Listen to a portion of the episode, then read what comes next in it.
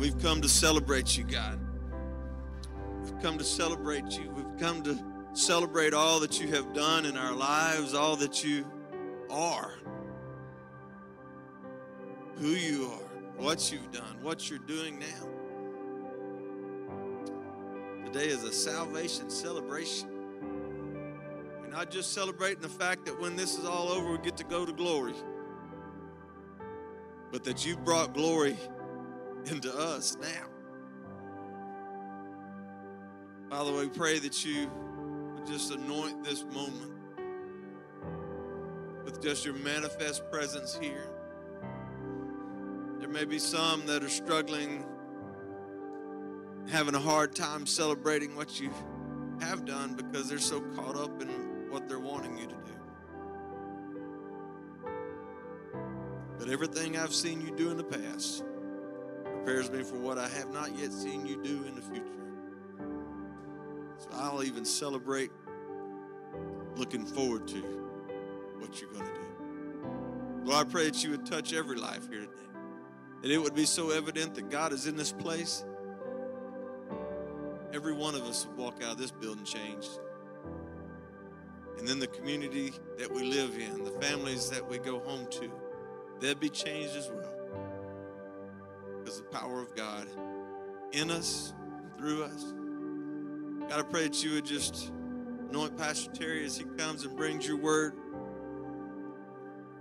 Lord, anoint it in the preaching and anointing in the hearing.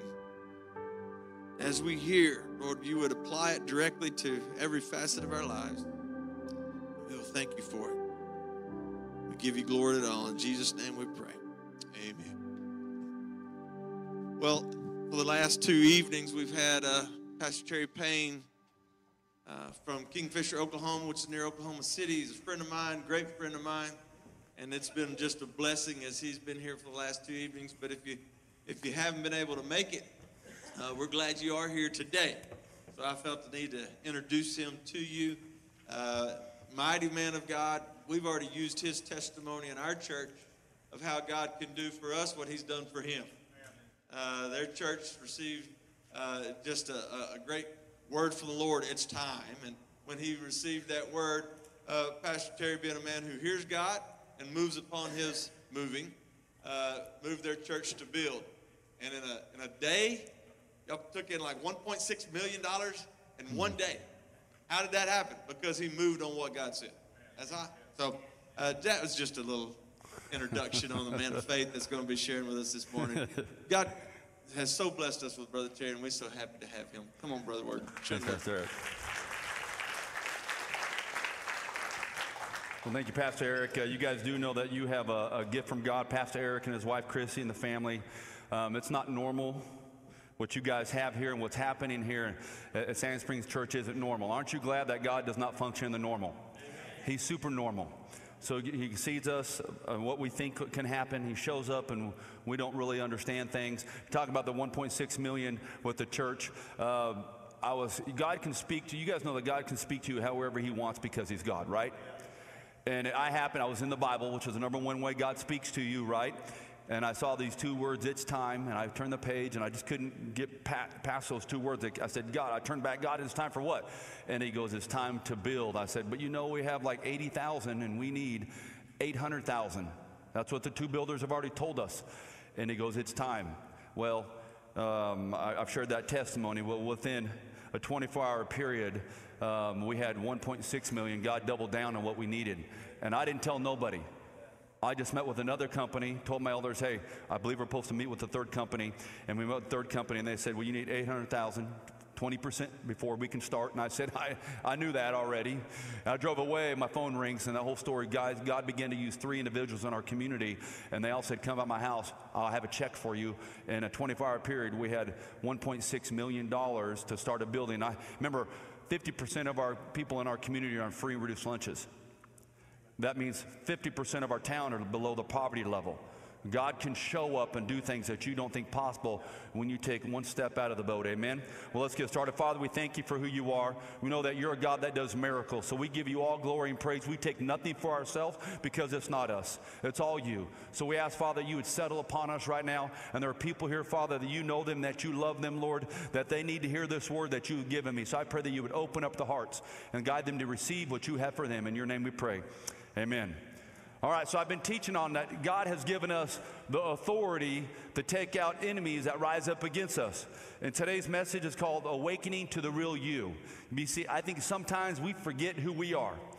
But you can't do what God's calling you to do if you don't remember who He's called you to be. Amen. But there's an awakening that's taking place at Sand Springs Church in your community. I'm telling you, as my wife came in here the other night, Friday night when we started, we could tell there's something different. Something is shifting right in Sand Springs here, church. Right? Are you okay if God shifts things a little bit? Aren't you glad that God wants us to be uncomfortable? He never says be comfortable. Every time God does ask you to do something great, to step out of your zone, it's out of the comfort zone. My prayer for you guys is that you learn to function in the uncomfortable and think that's normal because you're being used by God. The alternative is that you stay comfortable and God doesn't use you. Isn't that a bad option? So I pray right now that you get uncomfortable by some of the words I, I say to you today. But we're talking about right now is about facing the giants that we all have right now that I'm pretty sure that most of you have a giant. Maybe your giant feels this big and maybe that giant is just a little giant, but either way, giants don't belong in our lives. God's given us authority to remove them. Amen. Look at Ephesians chapter 6, verse 12. It says, For we do not wrestle against flesh and blood, but against principalities, against powers, against the rulers of the darkness of this age, against spiritual hosts of wickedness in the heavenly places. God is saying to you, some of you are turning right now. I love that you guys have your Bibles, but I move fast, so you might just want to write down what chapters. I think it's, do we have the scriptures on the Sky Bible? Okay, the Sky Bible is behind me. Okay, so you might just want to follow along because I'll move fast on this stuff. But I'm telling you, listen, it's not people sometimes we battle. The devil wants you focus on people. God wants us seeing past people, and he wants us to see what's really taking place. Because when you see what's really happening, you'll think differently. David killed Goliath, but not what he saw, but how he thought. He's thought, I can kill you because who's in me? And he took out Goliath not because he was bigger and stronger. He was an eighth grader. Do I got any eighth graders in here? Any ninth grader? I see a young group. We got one right there. I'm telling you, God will use you. He's not looking for age, He's looking for faith. Where's your faith? We have a personal giant right now that, that has been attacking us with COVID, a spirit of fear, right? We know COVID's real, but the enemy will always leverage traumatic situations. And the enemy has leveraged COVID. He brought a spirit of fear that have frozen people. It's the same spirit that froze God's army. When Goliath was taunting them, they all froze. For 40 days, they had to listen to, to Goliath talk trash against them, and it froze them in fear. That was a spirit. Just like we have spirits of lust that attack us at times, you have authority to bind up the spirit of lust. Just like if there's something going on in your family. Have you ever noticed sometimes that you and your wife may be uh, arguing and there's just something for no reason, there's friction? How about we just push pause and recognize the enemy sneaking around and we say, we bind up the spirit of division that's trying to affect our marriage, and God, we release the spirit of peace in this environment, right? We have authority. I talked about spiritual keys. Sometimes we forget that God's given us the keys to lock up and unlock things. We got to remind us who we are, that I have keys and authority. Amen? I'm moving fast. All right, so here we go. Um, David shows us how to beat Goliath. So I'm going to move through the story of David and Goliath, and I believe God has something new. You, all of us in here have probably heard the story, but I believe God has a fresh word in this story for us today. Okay? I love the story of David and Goliath because it talks about a seamless, impossible situation that gets taken care of in about five seconds. Sometimes our situations have been around a long time. You think it's going to be a long process. God thinks it's going to be a short process. Um, he's just waiting for us to take steps. Now, listen. First of all, you got to understand what does Goliath mean? Goliath means to strip. If you look at the word Goliath, it means to strip. What's, what does the devil try to do to us? He will try to strip us of our hope, our encouragement, right? Our faith, he wants to take all those things and he wants to replace them with fear and discouragement and hopelessness, right? You got to understand the enemy has a purpose. But aren't you glad we serve a mighty king and a God that's more powerful than the enemy? He shot the enemy out of heaven like lightning. That's how fast the enemy can rise up against God. Like that, he was out of heaven. Okay? 1 Samuel 16 talks about Jesse, the prophet. He, I mean, uh, Samuel, the prophet, goes to Jesse's house and he's looking for the next king. Here we are, verse First, uh, 1 Samuel 16, verse 11. And Samuel said to Jesse, Are all the young men here? Then he said, There remains yet the youngest, and there he is. There he is over there keeping the sheep. Imagine right now, I'm telling you right now, if you're a believer in Christ, you're going to face some rejection. And if you don't deal with rejection properly, it will mess you up down the road. I believe David got messed up down the road because he had some father wounds. Can you imagine? It said he's over there. The prophet Samuel and all of uh, Jesse's family all looked over there, and there was David on a hill with the sheep. If that means they could see David, David could see them. David could see that he wasn't picked. All those brothers lined up. He knew that when the prophet Samuel showed up, something powerful was taking place. He knew that he wasn't over there, once again facing rejection.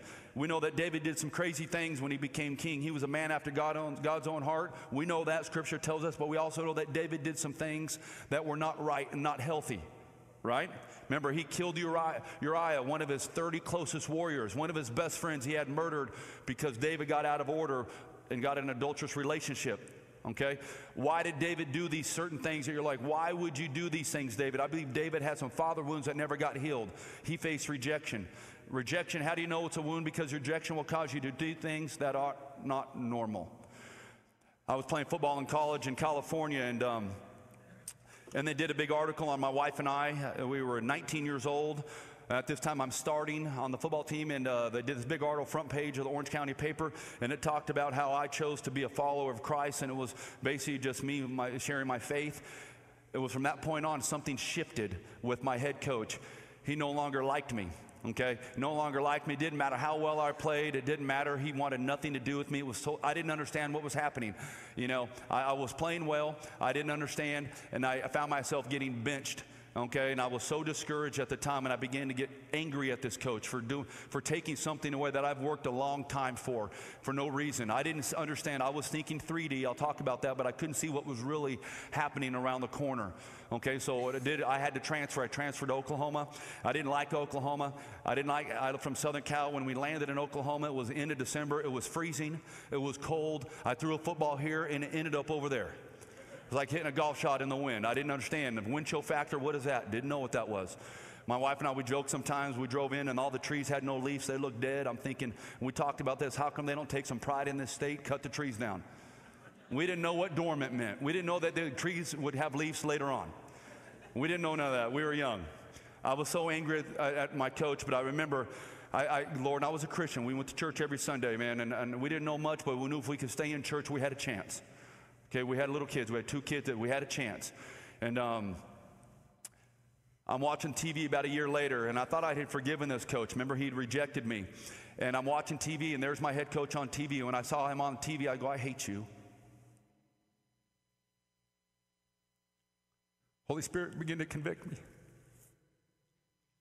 He said, How far do you have to go before you'll forgive him? You see, you can't outrun unforgiveness. Unforgiveness will travel with you no matter where you go, what new job you have, right? So I began to ask, Lord, give me the love to forgive. And I think the Lord began to say, No, I've already done that. Do what you've told, what I've told you to do. So I began to forgive him. I released that coach. I began to bless that coach. I blessed him. I blessed him so much he started to succeed. And that was hard for me. He became the offensive coordinator at Georgia, and I saw him beat my Sooners two years ago. That was my coach. Drove me nuts, but I prayed for him. And now I saw him on TV, I loved him. It was weird because now when I saw him, I really had love for him right? I can tell you, how do I know that rejection affects other people? Because my coaches that I was playing with in Oklahoma at that point, you say I kept them at a distance. They weren't going to hurt me like the other coach did. So it changed my relationship with other people. If you hold on to unforgiveness and rejection, it will change not just you, but how you treat other people. The devil doesn't want you loving on people, he wants you keeping them at a distance. Don't you let that happen because you have the spiritual authority to release that person and pray for them and bless them. Amen? All right. Verse 12 says this So he sent and brought him in. Samuel had King David come in, or young David. Now he was ruddy, with bright eyes and good looking. And the Lord said, Arise, anoint him, for this is the one. Then Samuel took the horn of oil and anointed him in the midst of his brothers. And the Spirit of the Lord came upon David from that day forward. Remember that the Spirit of the Lord came upon David from that day forward. That means David had power. The Holy Spirit means you have power. Amen. Everybody say power because that's what you have access to in the name of the Lord. Amen. All right, so fast forward, there's this epic battle about to take place between the Philistines and God's people, the chosen people, right? David is given a basic task. I want you to take these snacks to your brother, deliver these. And David walks up, and as he walks up to deliver the snacks, he hears Goliath saying trash, talking trash towards God's anointed people. Here we are, verse 22. And David left his supplies in the hand of the supply keeper ran to the army and came and greeted his brothers. Then, as he talked with them, there was the champion, the Philistine of Gath, Goliath by name, coming up from the armies of the Philistines. And he spoke according to the same words. That means he's talking trash. In other versions, he began to curse God's people. So David heard them. And all the men of Israel, when they saw the man, fled from him and were dreadfully afraid. So the men of Israel said, Have you seen this man who has come up? Surely he has come up to defy Israel. And it shall be that the man who kills him, the, the king will rich, with great riches, will give him his daughter and give his father's house exemption from taxes in Israel. So day after day, Goliath came out for morning and night for 40 days and he began to taunt and talk trash, right, towards God's people. Remember, it's a spirit, right? And when we battle forces that want to come up against us, things like shame and unforgiveness and insecurity, those can be demonic. The army, they're impressed by, by, by Goliath. Sometimes we get impressed by what's taking place in front of us, and that's not a good impressed, right? When you stare at the enemy, you can find yourself impressed. He begins to grow. Goliath began to grow right and that's what took place they were frozen in fear i think sometimes here's the deal we need to we need to stop letting our logical minds remind, rob us from victories all they could see was the muscles of Goliath and his weapons. Their logical mind says, You can't do it. I wonder how many victories that we've allowed take place in our personal lives because we let our logical minds rob us of the authority that God's given us. Amen. Verse 33 says this, and Saul said to David, remember, David says, I can do this, I can take him out. But Saul says, You are not able to go against this Philistine to fight with him, for you are a youth, and he a man of war from his youth. Remember, there's another layer of rejection. But David said to Saul, Your servant used to keep his father's sheep. And when a lion or bear came and took a lamb out of the flock, I went out after and struck it and delivered the lamb from its mouth. And when it ro- arose against me, I caught it by its beard. Isn't that amazing? And struck and killed it.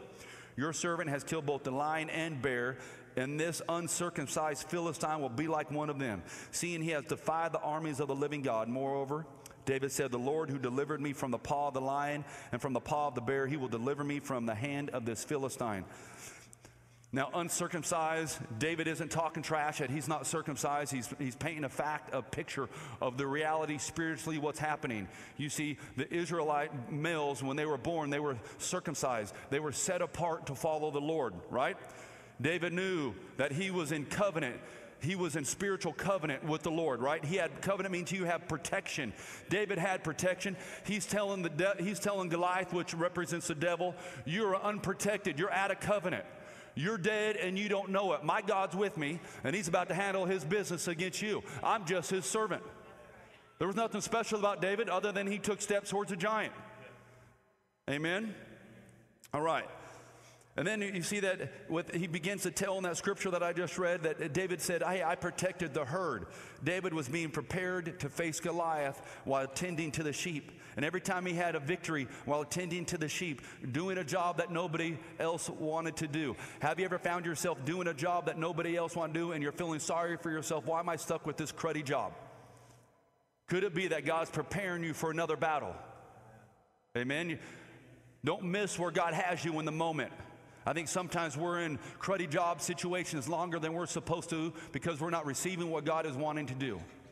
But what if you say, God, show me what you want to do, and I'll do it with everything I have. If it means shoveling dirt, I will do it because at the end of the day, you're preparing me. God's never not just sleeping with us in the sense of He's not moving in our lives. Okay? So what happened? David also says how he chased down the lion and the bear. I believe David was the first superhero. I know you youngsters like probably watching superhero shows, right? I believe David was the first superhero. Have you ever tried to catch a cat? Hard. David caught a lion. Harder. Chased it down and, and grabbed it by its beard. David had superpowers before superheroes were cool. All right? He had superpowers just like, listen, there is no junior Holy Spirit. That means that you have as much power as I do. You have the same authority as I do. That's why God says, don't let anyone look down upon you because you're young, because you have the Holy Spirit and you can do the same thing that David did as an eighth grader. There may be giants in your school system, giants in your community, giants in your home. Start warring and praying against them and watch what God does. It's not wishful thinking, it's coming in agreement with Scripture. God shows up. That's just what happens. Amen? But David was reminding himself. I think sometimes you just got to remind yourself. He's telling Saul, I've killed the lion and I've killed the bear. He's not just telling Saul, I believe David's telling himself, right? Some of you have giants right now. I bet tonight I got a little homework for you tonight. Here's a homework assignment. Remember, I used to be a teacher. I love giving homework, right? I want you to, I want you to write down three giants that God has helped you defeat so far in your life. Three giants. Because the giant you're facing right now, what will happen? He'll begin to shrink because as you remember where God was faithful in the past, that'll shrink that giant that seems overwhelming right now in the present. Amen. So David's reminding, he's encouraging. Sometimes you got to be, don't wait for Pastor Erick to be the best preacher. You need to be the best preacher to yourself as you remind yourself in Scripture of what God has said in the Word and how He's showed up before in your life. You start to encourage yourself. Amen. And as you do, that's what David is doing. He's supercharging. You guys seen Iron Man? When he, that's what David's doing now. He's supercharging himself against Goliath. That's what I think, okay? Anyways. When I was 20 years, 29 years old, um, I got a job that no one thought I should get. I wasn't done with college yet. Um, I interviewed for a position to be, I was a teacher, a, a really good school system in Oklahoma. Called me um, three times, asked I'd be the principal. I said I could not, I was not done with my schooling yet, but God said go interview. So I went to interview, they offered me the job. Um, my college said you can't take it. it. It's actually against the law for you to take that, which it wasn't. But I was so, oh, you got to be kidding me. They offered me the job. Anyways, through the legal stuff, I could get hired. I was 29 years old. I was the youngest person in the building at the time, and there were teachers. There was 30 teachers in this building that were way better than I ever was as a teacher. This is a really good system, and now I am the leader of the school system in that building. And uh, the principal, the superintendent comes to me and he says, "Hey, our test scores are average and I want him to be the best. And he goes, I want you to fix it. I didn't know how to fix it. So I, I spent a lot of time as a principal. Remember, I was a, a, Christian. I wasn't a pastor. I was just a Christian. I'm a Christian before I'm a pastor. Amen. I can't do this unless I fill up on my own during the week every day. So I'm, I told my secretary, who was also a Christian, aren't you glad we have Christians in education? Okay, so I'm, I'm, i tell my secretary, hey, listen, don't let anybody interrupt me. I'm going to pray. And she would, I could hear her outside my, oh, I had a little office window. She goes, don't bother. He's in there praying. this isn't a Christian school. This is a public school. But I was okay with that. I wanted to know that their pastor, their, their principal prays. So I'm praying under my desk, Lord, I need a supernatural idea because I have no idea how to fix this if I knew how to fix it. And the problem was these teachers were hard, they were hard workers and doing the best they could. And God gave me a supernatural idea how to fix it. And I called a staff meeting and I called all the teachers in. I said, right now we're ranked 242nd out of 800 elementaries. And we're going to be ranked first. And here's how we're going to do it. One of my best teachers raised her hand in front of all the other teachers. She was one of my leaders. And she, has, she said, But we have over 50% of our kids on free and reduced lunch. Terry, and I said, That's a fact. And then she goes, A lot of our parents, they don't show up to the, the parent teacher conference meeting. We can't get them involved. I said, That's another fact. And they began to list out facts, and I began to tell them what the fact is. The fact is that God's given me a word for this building, and here's what we're doing. And I put that into play. And I took some shots because as leaders, you have to call the shots, but you got to be willing to take the shots. And I was taking some shots, but I knew the Lord was with me. And a year and a half later, we got our test results back, and I called the staff meeting and I said, Here's where we're ranked. We were ranked number one. Number one. And what do you think special by, about Terry did? I didn't know what I was doing really. Only thing I knew was to follow what the Lord was telling me to do. But I needed a supernatural idea. David needed a supernatural idea. He knew if he got close to Goliath, Goliath had that. you know the scriptures, he had this giant spear that weighed tons and, and all, the, all this tricked out armor. If David got close, he was a dead man. And David knew that. No, nowhere through Scripture did, did it say that David used a slingshot. I believe David said, I need a supernatural idea to defeat this enemy? Could it be that you have giants in your life and, you're, and God's waiting to give you a supernatural idea and He's waiting for you to ask? I want you to get in your quiet time and to say, Lord, I have this giant here. I need a supernatural idea how to defeat him. God can give that to you. He wants to, He loves to download ideas into His kids. Amen. Aren't you glad that God loves you so much? He just wants to download and drop ideas, like He dropped that idea in my head. I didn't know what I was doing, but God did. All right, moving on. Verse 38 says So Saul clothed David with his armor, and he put a bronze helmet on his head. He also clothed him with a coat of mail. David fastened his sword to his, to his armor and tried to walk, for he had not tested them. And David said, Saul, I cannot walk with these, for I have not tested them. So David took them off. Right? It's amazing. We often try to be, when we're overwhelmed, we start looking. If I was just like that other person, if I was just, I compared myself, so I've had to be careful. If I was just like this other pastor here, I could do what God's calling me to do. And sometimes that's a trick from the enemy because God didn't call them to do it, He called you to do it. Right? He called you. God anoints the real you, not the fake you. The devil's always trying to steal your identity. If only you were like this. God anoints the real you, the broken you, the one that has fractured. He wants, why did he choose an eighth grader to do a man's job? Because I think he wanted to say, no one's going to steal the glory from me. I'm choosing this one that no one thinks. He, everybody thinks his own brother said, go back to the sheep. That was another side of rejection that David had to deal with. His own brother said, What are you doing here? We know you want to steal the glory. That's what they said. Crazy, right? But God anoints the real you.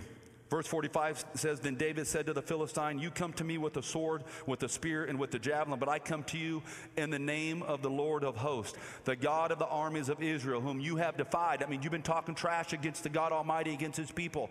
This day the Lord will deliver you into my hand, and I will strike you and take your head from you. He gonna se- I'm, tell- I'm gonna separate your head from your body, Goliath. That's what this eighth grader says. And this day I will give the carcass of the camp of the Philistines to the birds of the air and the wild beasts of the earth, that all the earth may know that there is a God in Israel. Then all this assembly shall know that the Lord does not save with a sword and spear, for the battle is the Lord's. He will, and He will give you into our hands. See, it's one thing to do something amazing for God. It's one thing to think that you can do. It's another thing to verbalize it. See, the devil, he doesn't have to listen to your thinking. He has to obey the words that come out of your mouth. There's life and, and death and the power of the tongue. When you speak scripture, right, and the authority that God's given you over, over the, the, the enemy that's rising up against you and your family, your communities, when you begin to find a scripture, there's all kinds of scripture that God wants us to war with. We begin to speak those scriptures over the situation, right? The devil has to listen to the scripture, he doesn't have to listen to our thinking.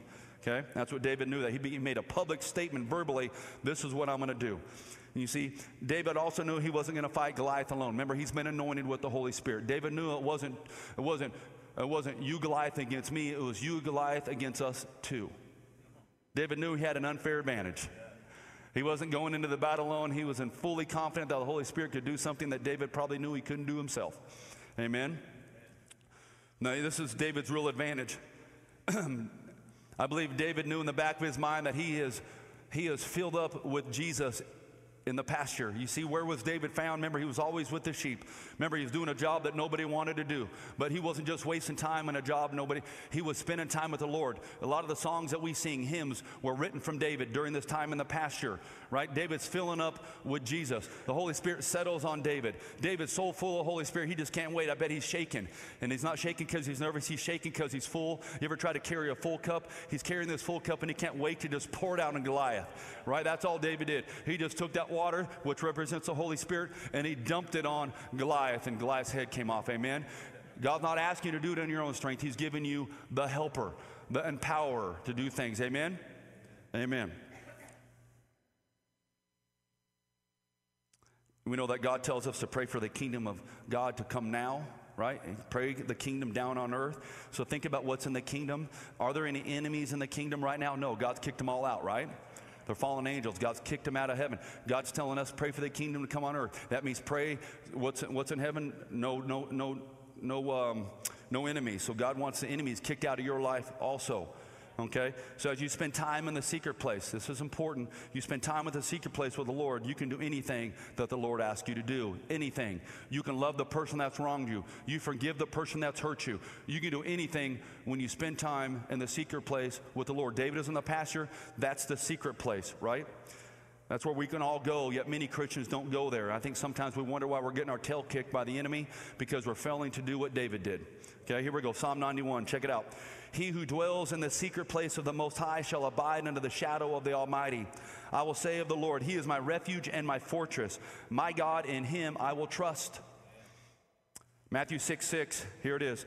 But when you pray, Go into your most private room and closing the door, pray to your Father who is in the secret place. He's there waiting for you. And your Father who sees in secret will reward you in the open. All what happened is David spent time in the secret place of the Father, and David got rewarded in the open, right? He got rewarded in the open. Could your giants be hanging around taunting you and your family day after day because you weren't spending time in the secret place with the Lord? That's where the battle's won in the secret place, right? Don't miss this. This is a game changer. The Lord says, shut the door because I'm waiting there for you, right? In the secret place. Here's when I wake up in the morning. I don't check my texts, I don't check my emails, right? I wake up and I'm walking down the hallway, and as I'm walking down, the, I'm taking steps in faith what scripture just says Jesus, I know you're in the secret place waiting for me. I'm walking in my prayer room. I just made a little room, put a chair and a Bible in there. I'm walking into my secret place with you. And I don't got to earn my way into your presence. You're already there waiting for me. Amen. I'm just going there to rest with you and to talk to you, to read the word. And it's in the secret place God begins to download vision for myself, my family, and the church. I'm spending time with the Lord. Amen. That's what we got to get. I asked my friend one time, I said, Hey, I said, Hey, what's your, what's your quiet time with the Lord? What's that look like? And uh, he goes, Well, when I wake up in the morning and when I'm going to the bathroom, I pull out my YouVersion, get the word of the day. And I said, That's the stinkiest quiet time I've ever heard. and I was truthful. I was shocked, right?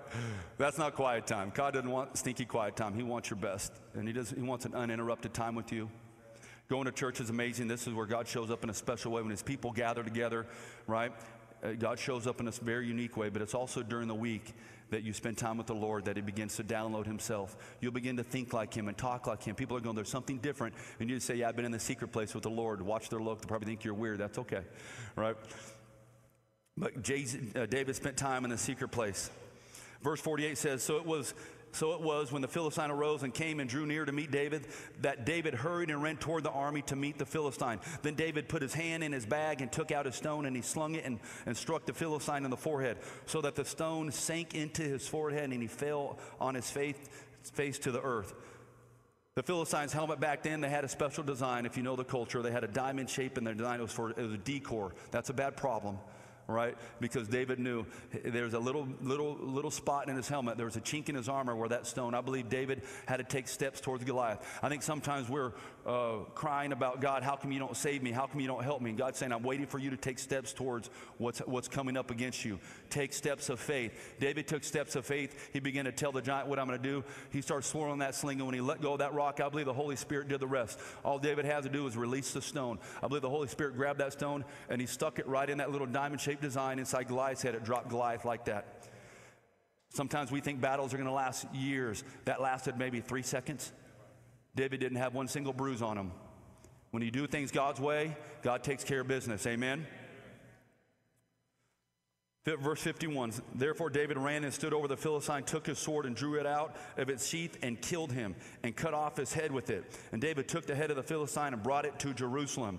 I love that. Think about this. You've got an eighth grader with the head on his hand. He's got a, he's holding a head, and he's got this big fat giant head. it's such a cool. I can't wait to see this. When I get to heaven, I'm gonna, I'm gonna watch this on video. So. David's got this big old head in his hand, and I wonder if David walked through town and he looked at the people. Remember, the people all knew because all the women's men's were where? They were all frozen in fear at the battlefield. They've been missing their husbands, wondering if they're going to make it back alive. Everybody was well aware of what just took place, right? We know they start singing songs about this, right? So here comes David with this big old fat giant head. I wonder if David paused because this is probably what I would do. David paused and looks at me and goes, So this is what you're afraid of? A boy had to do a man's job it was never about the giant, it was about the spirit behind it. He was intimidating you. And this is what God can do. See, when a, when, a, when a Christian is filled with the Holy Spirit, he can take out giants just like this. It wasn't a trophy for David, it was a testimony for the Lord. It was the goodness of the Father that showed up.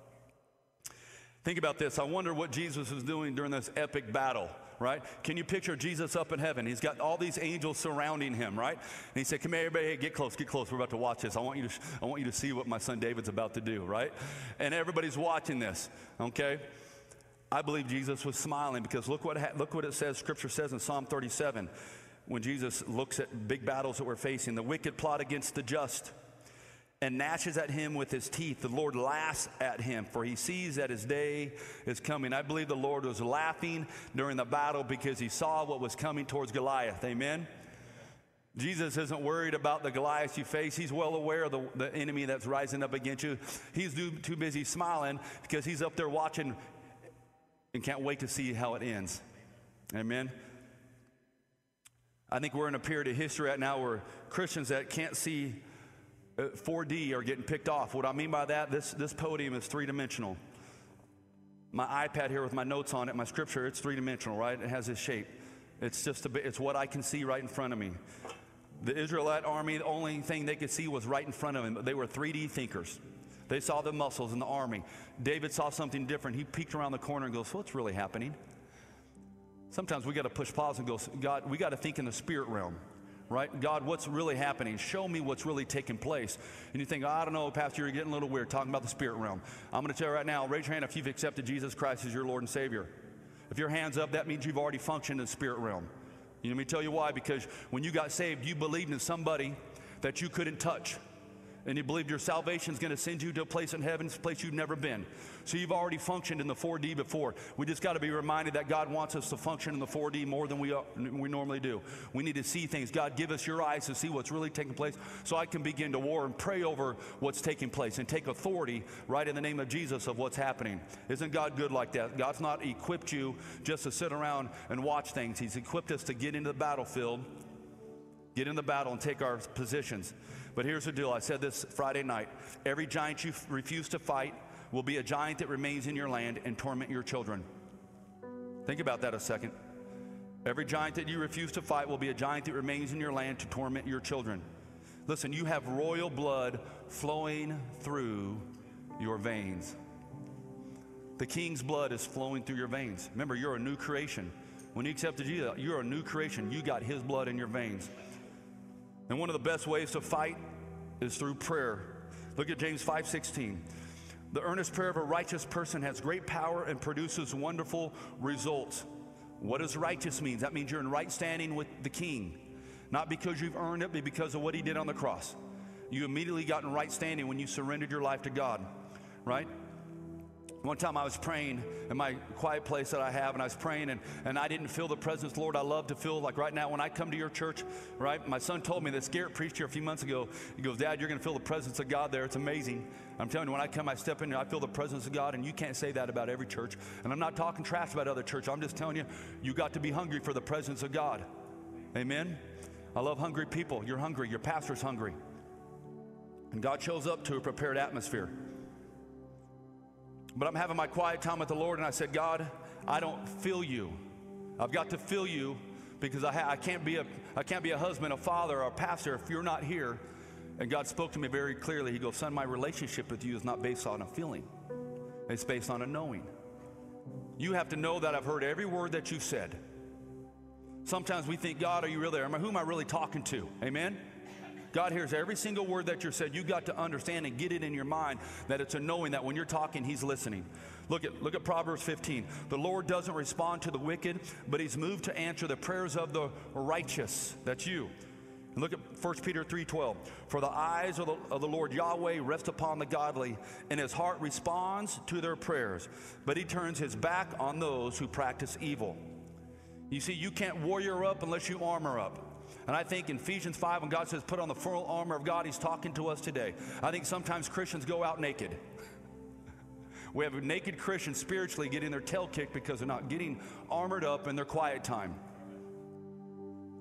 If you close your eyes, let's, let's, uh, let's pray. Father, we just thank you for the word that you've given us, that you reminded us, Father, to spend time with you first and then go out in love and, and, and authority handle the business you've called us to handle, Father, that your name, Father, would be exalted high above all names, Father, Lord. We thank you that you chose us to serve you. We thank you for this church and this community, what you're doing here in Athens, Father Lord. We just give you all glory and praise, for you are the King of Kings that equips us.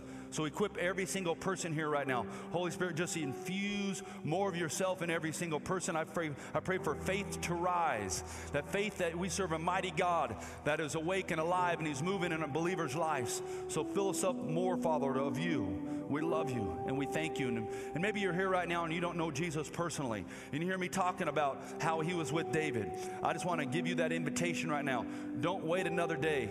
If you're here today and you've never asked Jesus to be your Lord and Savior, don't wait. If you die today, right now, are you 100% sure that you'd go to heaven? If you're not, then you're 100% sure that you're 100% lost because you got to know that you know. So if you want to ask Jesus into your life today, it's really simple. Just slip your hand up and just say, Today, Pastor, I want to give my life to the Lord. Anyone today? Anyone, you've never done that and you want to do that today? I see hand in the back. Amen. Amen. Amen. Let's give God praise. Anyone else? Amen. Thank you, Jesus. Anyone else? All right, here's how we do it at Lifeway Church. We pray together as a family. Okay, I'm going to say a prayer. Would you repeat after me as we pray along with this hand that was raised because families pray together? Just repeat after me nice and loud. Dear Heavenly Father, forgive me for my sins. Make me new.